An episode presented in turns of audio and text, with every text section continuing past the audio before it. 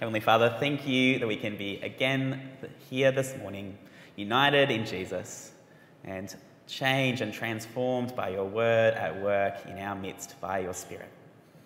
We ask that you would help us to listen clearly to what you're saying from this last bit of Philippians. Help us to be ready to change to be what you want us to be as your disciples of Jesus. We pray in his name. Amen. Well, gifts are really hard, aren't they? I always breathe a sigh of relief once we get to January and I don't have to think about Christmas anymore because I'm one of those people that gifts don't really come very naturally to. I have to think really hard and go, oh, what would they like? What don't they have? And I realized this was really hard for me a few years ago when my brother got married, and suddenly there's this whole other side of the family, and I don't know them very well, and I don't know what they have and what their gift culture is and how much to spend. It was tough. And it's hard because I think we all remember really bad gifts. We remember the times that we're given gift cards to places that we'd hate to even step into. Um, we enjoy remembering the times that someone gave us something we love so much that we already have it. It's, it's hard sometimes to know how to be generous with the people around you. And it's hard for us to think about in general as Christians. What's the place of generosity for us in church? How do we think through it as people that are following Jesus with the things that we give as well? We're going to be getting into that this morning as we finish up this last bit of Philippians together. As Paul ties together the different themes we've seen in the letter, as he thinks through and helps the Philippians think through the gifts that they've been giving him and the support they've been giving him as a minister of the gospel in the place he's in. There's going to be three main parts this morning, but I'll be focusing on the first two. So, verses 10 to 20. Uh, we'll talk about the greetings a little bit at the end, but it's those verses that help us see really clearly what the mindset of both contentness and generosity have in the life of Christians. So, let's get into that first part, starting with verse 10, which I'll read out now. I rejoice in the Lord greatly that now at length you have revived your concern for me. You were indeed concerned for me, but you had no opportunity. In this first part, Paul is revisiting what the church has given them through Epaphroditus, who we heard about a little bit earlier. But he's going to interrupt himself in verses 11 and 13 and talk about a whole other thing.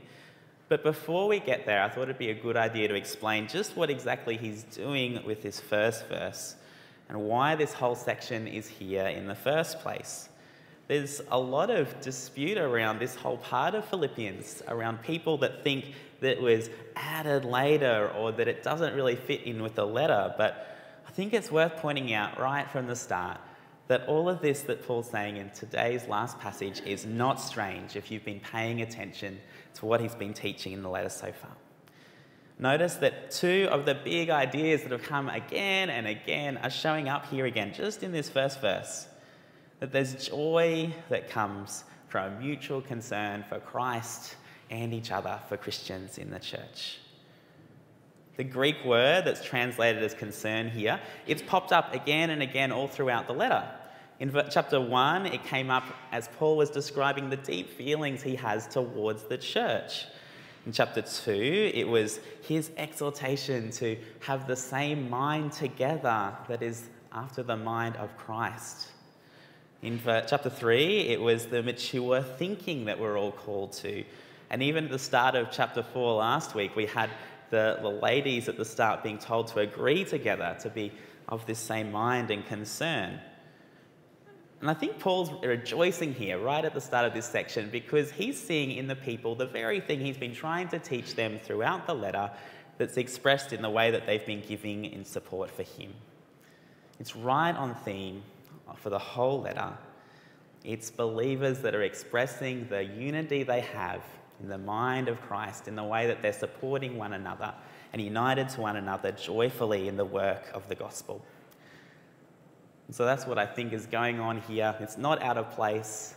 This section is really a culmination of a lot of the things that Paul's been talking about the whole time. But we'll get over to his slight diversion. If you look at verses 11 and 13, he seems to be talking about contentment.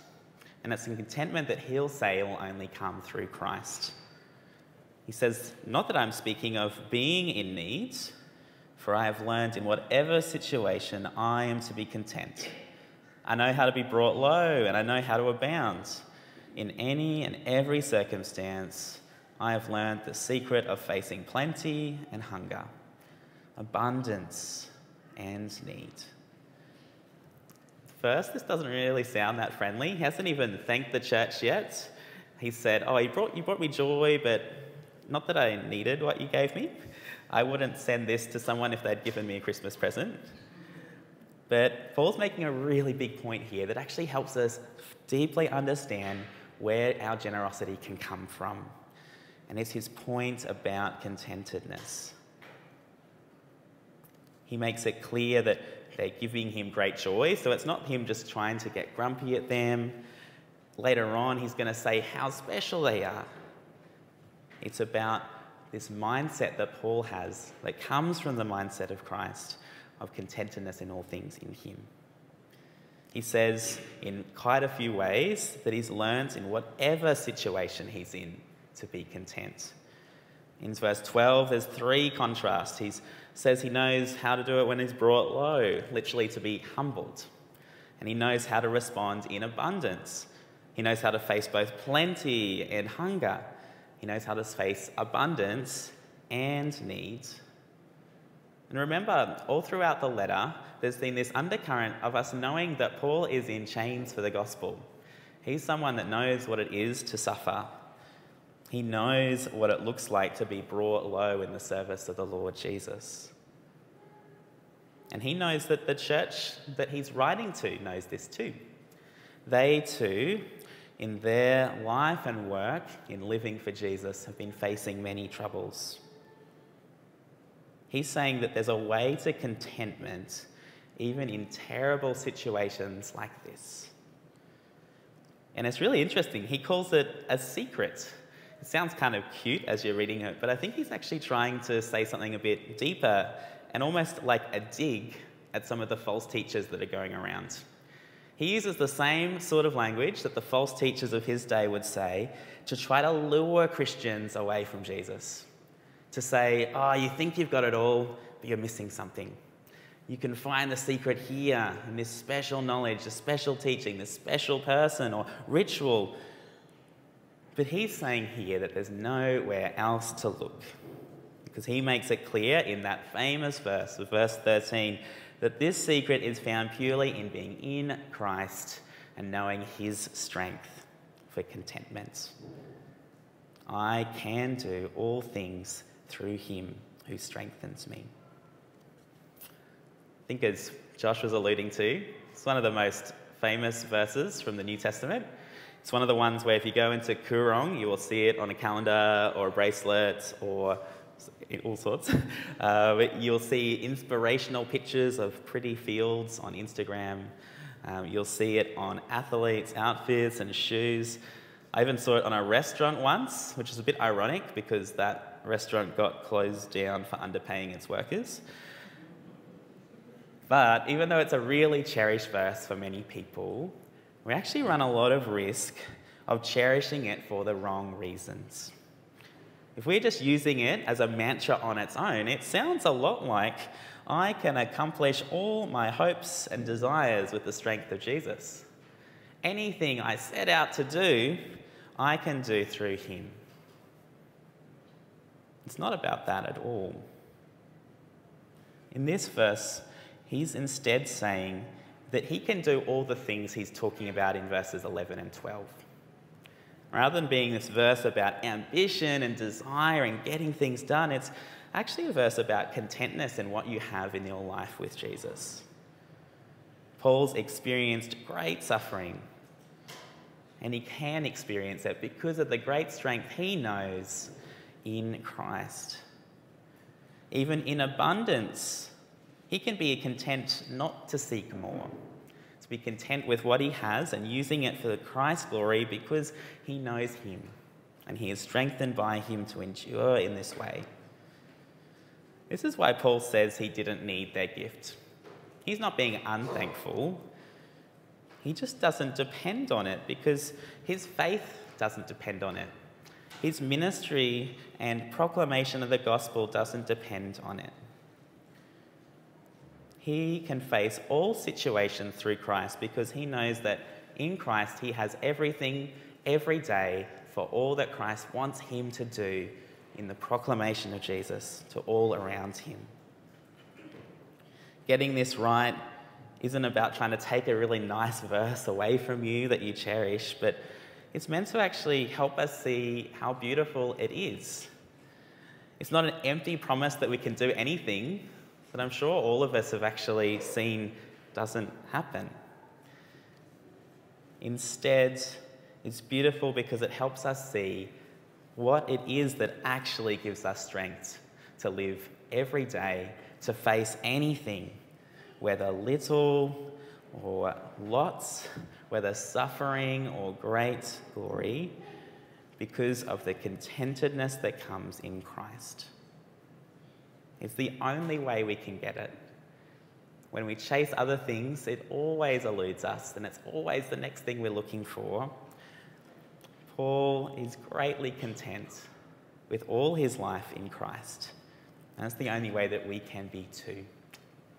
We'll be touching on that a little bit more later.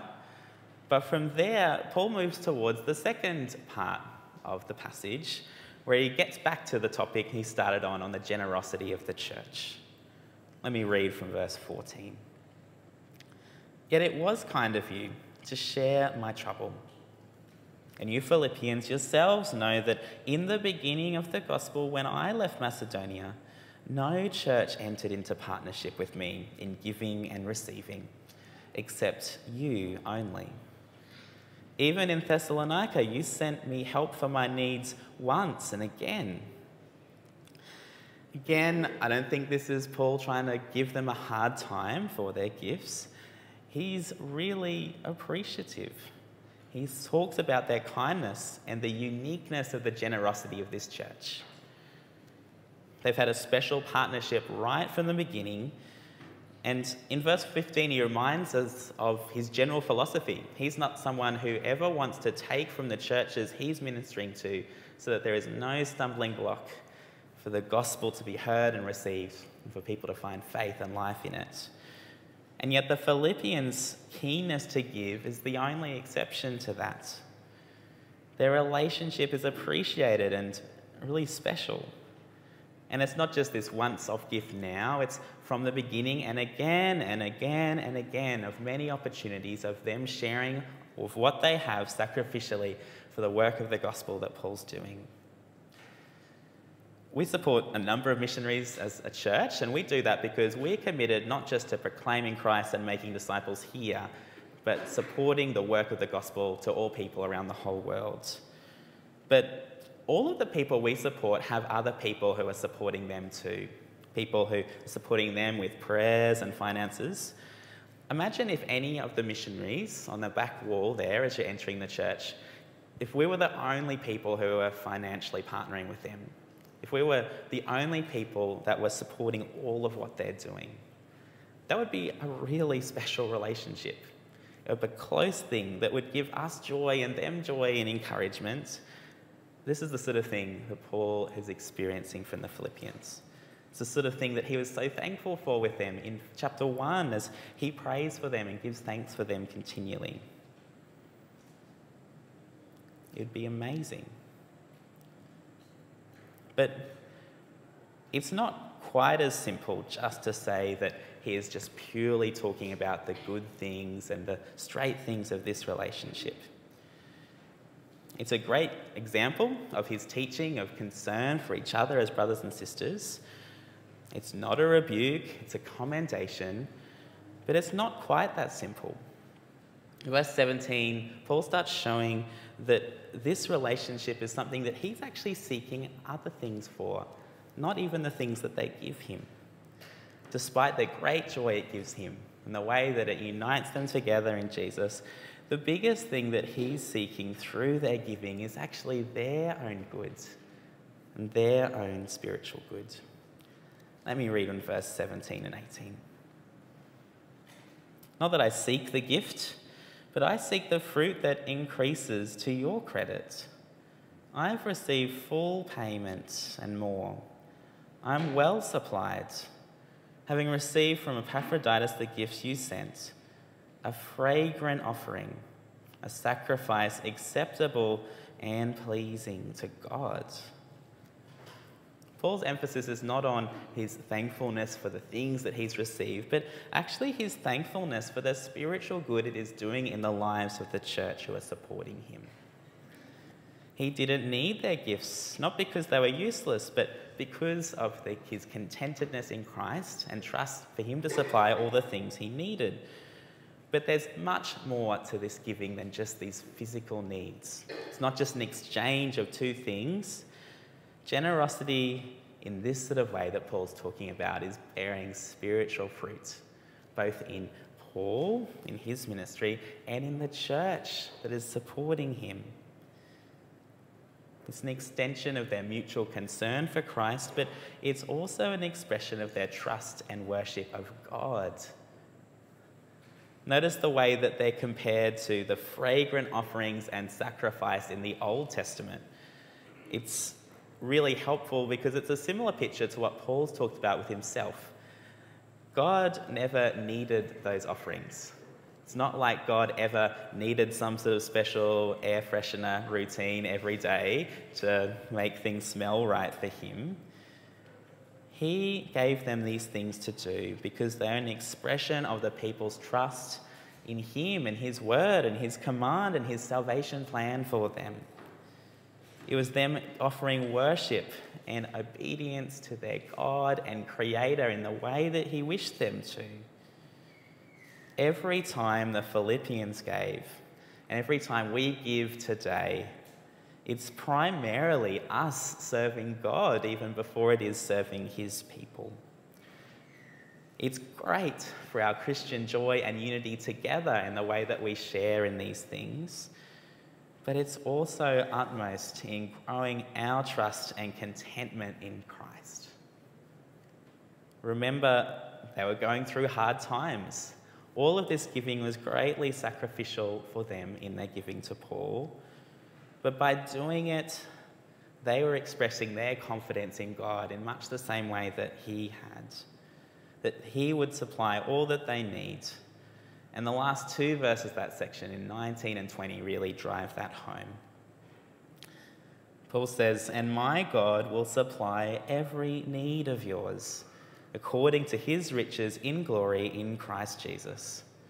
To our God and Father be glory forever and ever. Amen. I've heard these verses taken out of context in nearly exactly the same way as verse 13 and it's, it's really sad. I hear things like twisted ideas of things like seed giving. So, this idea that, okay, I want more money now, so I give money and then it's going to come back to me. And it's not just going to come back to me as it is, it's going to come back better. It's going to grow and bear fruit. It's not talking about that at all. Even worse, people stretch the idea of the needs in this verse and they start to sound closer and closer to wants or nice to haves or luxuries rather than anything that is about our needs in continuing to stay faithful to God in serving Him for the rest of our lives. But ironically, when we helpfully understand verse 13, it's what helps us to understand Paul's statement here.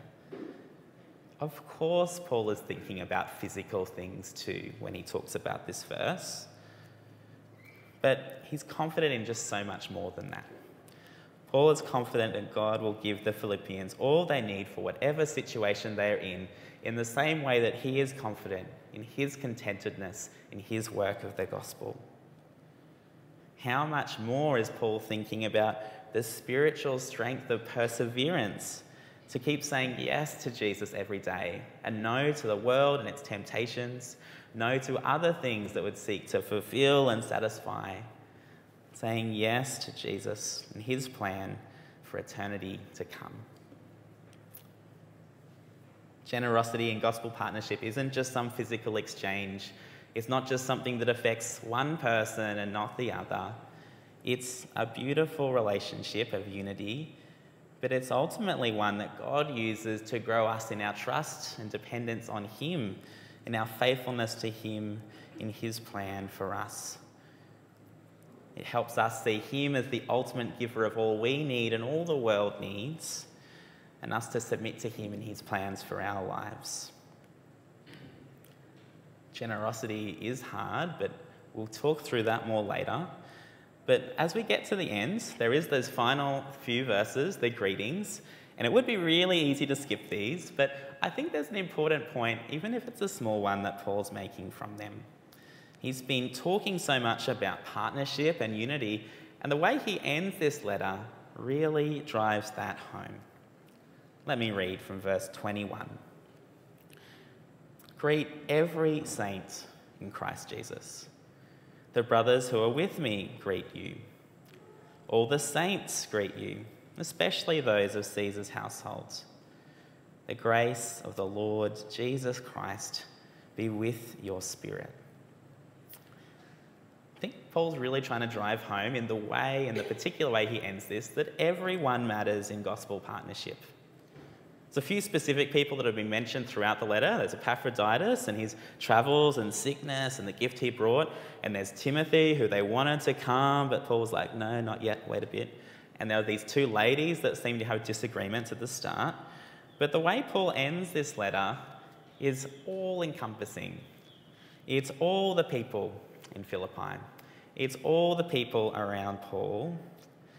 Paul doesn't end all of his letters like this. Often he has a few more specific mentions at the end. But I think he's trying to say that this kind of gospel partnership that he's in is more than just Paul. It's more than just the church leaders. It's more than these messengers that they're sending. Throughout the whole letter, we've seen this call to unity and having this mind of Christ Jesus and this kind of gospel partnership that Paul's calling them towards is something that involves everyone. That everyone matters. Everyone is called into this thing of joy and encouragement, of generosity, of like mindedness that comes through being united to Jesus. All the saints around Paul and all the saints in Philippi matter for the proclamation of the gospel. There's a small way that I think it's helpful to think about this. I used to work with AFES, and so I know a little bit what it's like for Anton and CP, who we support in uni ministry in Griffith, what that partnership can feel like. For Anton and CP, this is more than just a relationship between them and our church leaders. It's all of us as a church, isn't it? It's all of the staff team at their campus, and it's all their student leaders working together. Whenever they visit here, they tell me how encouraged they are when people welcome them and talk to them and tell them about how God is at work in their lives and God is showing people Himself through what they say. Um, they are encouraged by the times we pray for them, not just up the front here, but in our community groups and each one of you in your time at home and when no one sees. And on their campus, it's more than just him and CP, like Anton and CP. It's it's all the students. I know that their student leaders will be praying for all of the churches that support the work there. I know their staff team will. I know that they're really keen if they're hearing of students settling into our area to think about who they might be able to um, send them to if they're looking for churches.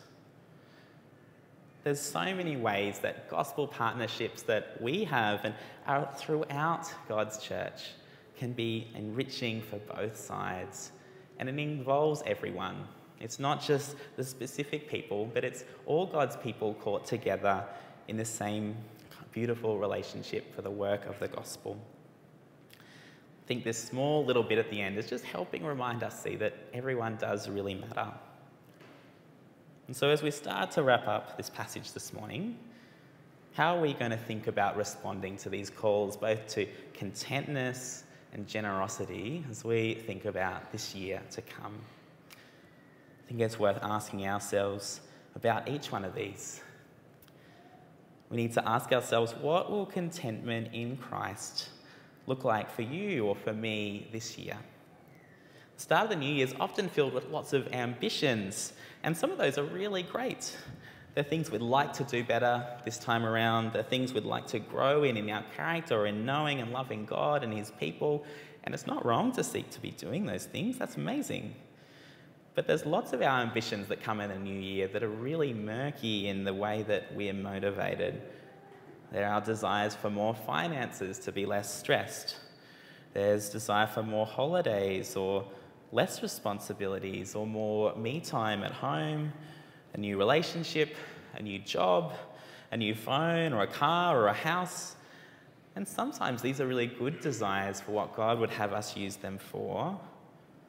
But at least I know for myself how easy it is for these things to instead come out of being discontent, or from being envious, or from lust, or from greed. Sometimes we justify these things by saying, if I had this thing, then I could trust in God. Then I could serve Him most fully. Then I would be happy as a Christian. Then I'd be content. Whether you just have a little, or if you have a whole lot, it's a lot less alluring for us to think about committing at the start of a year to growing in contentment. That's the mindset this passage is showing us. It's showing us that contentment only comes from Jesus and the strength he gives us as we trust in him and put our faith into him every day. It's all knowing that all we have is in Him. All we need for all that He would have us do is in Him. That He won't abandon us, He won't forget us. That for everything He wants of us, He will give all that we need. What will contentment in Christ look like for you this year? Might it look like a desire to grow in knowing more of this strength that Christ gives us to have an assurance that all that we need is in Him. That's one of the things I'm praying for myself. What about the second question? What will gospel generosity look like for you this year? The two things are really interlinked, aren't they? If we don't have contentment in our lives as Christians, at best, generosity is stressful and at worst, it can place us in situations that make us doubt or distrust God. If we start to think that it's our generosity that's equal to God's love for us, and all sorts of things that can get us in trouble. But as we grow in contentment in Jesus, I think it really helps us look towards generosity as His people for the work of the church for the proclamation of the gospel, and for the help and support of other Christians around us. I know when I started working full time a few years ago, I started to struggle with a standard of living creep. Suddenly, as I got more money and more money, it was really easy to adjust to having more money. But then when I started doing some ministry work at uni and it went down a bit, I still wanted to stay here. I didn't really want to adjust the way I lived to be based around what I had, it was based around what I wanted to have. And I think that's true for a lot of us. It's really hard to actually freeze our standard of living or decrease it for the sake of the gospel, for the sake of God's people. But that's one of the things that it's really worth us considering. If all we do as we get more and more is decide to spend more and more, and especially just spending more and more on ourselves.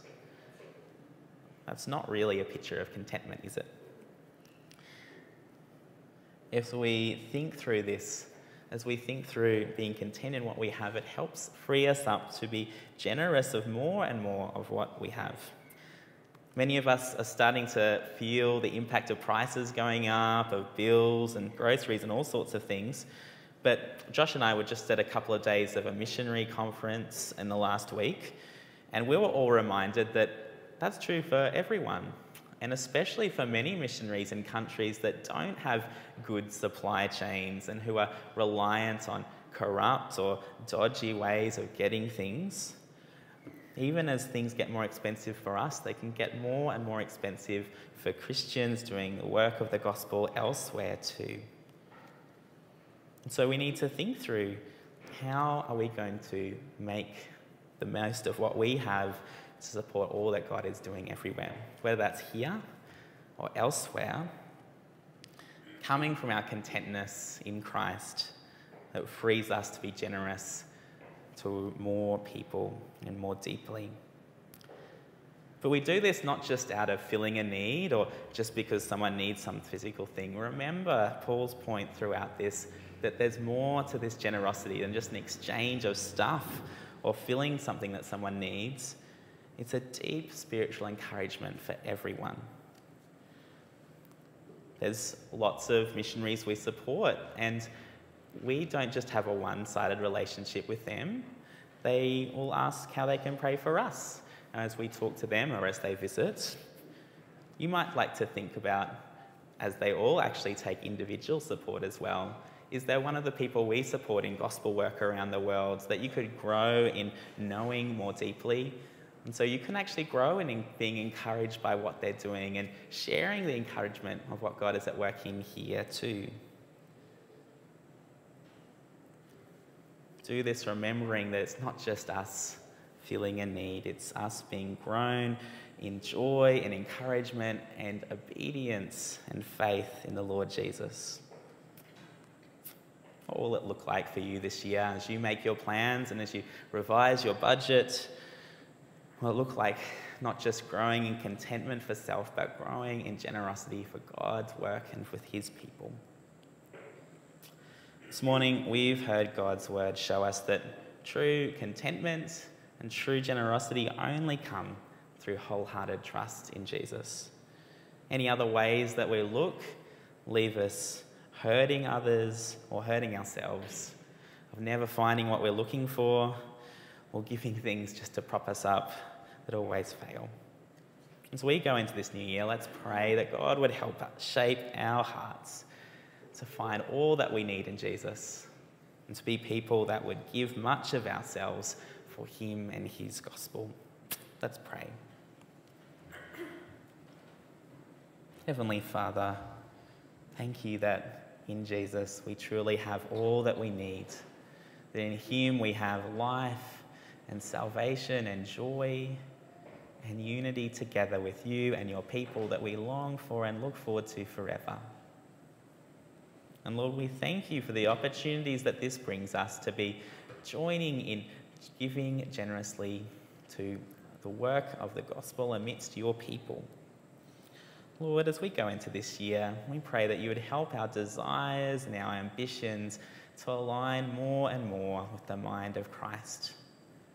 Help us to humbly, sacrificially, and steadfastly cling to Him in all things, and help others do so and support them in whatever way we can. Lord, use us for your glory alone, we pray. In Jesus' name, amen.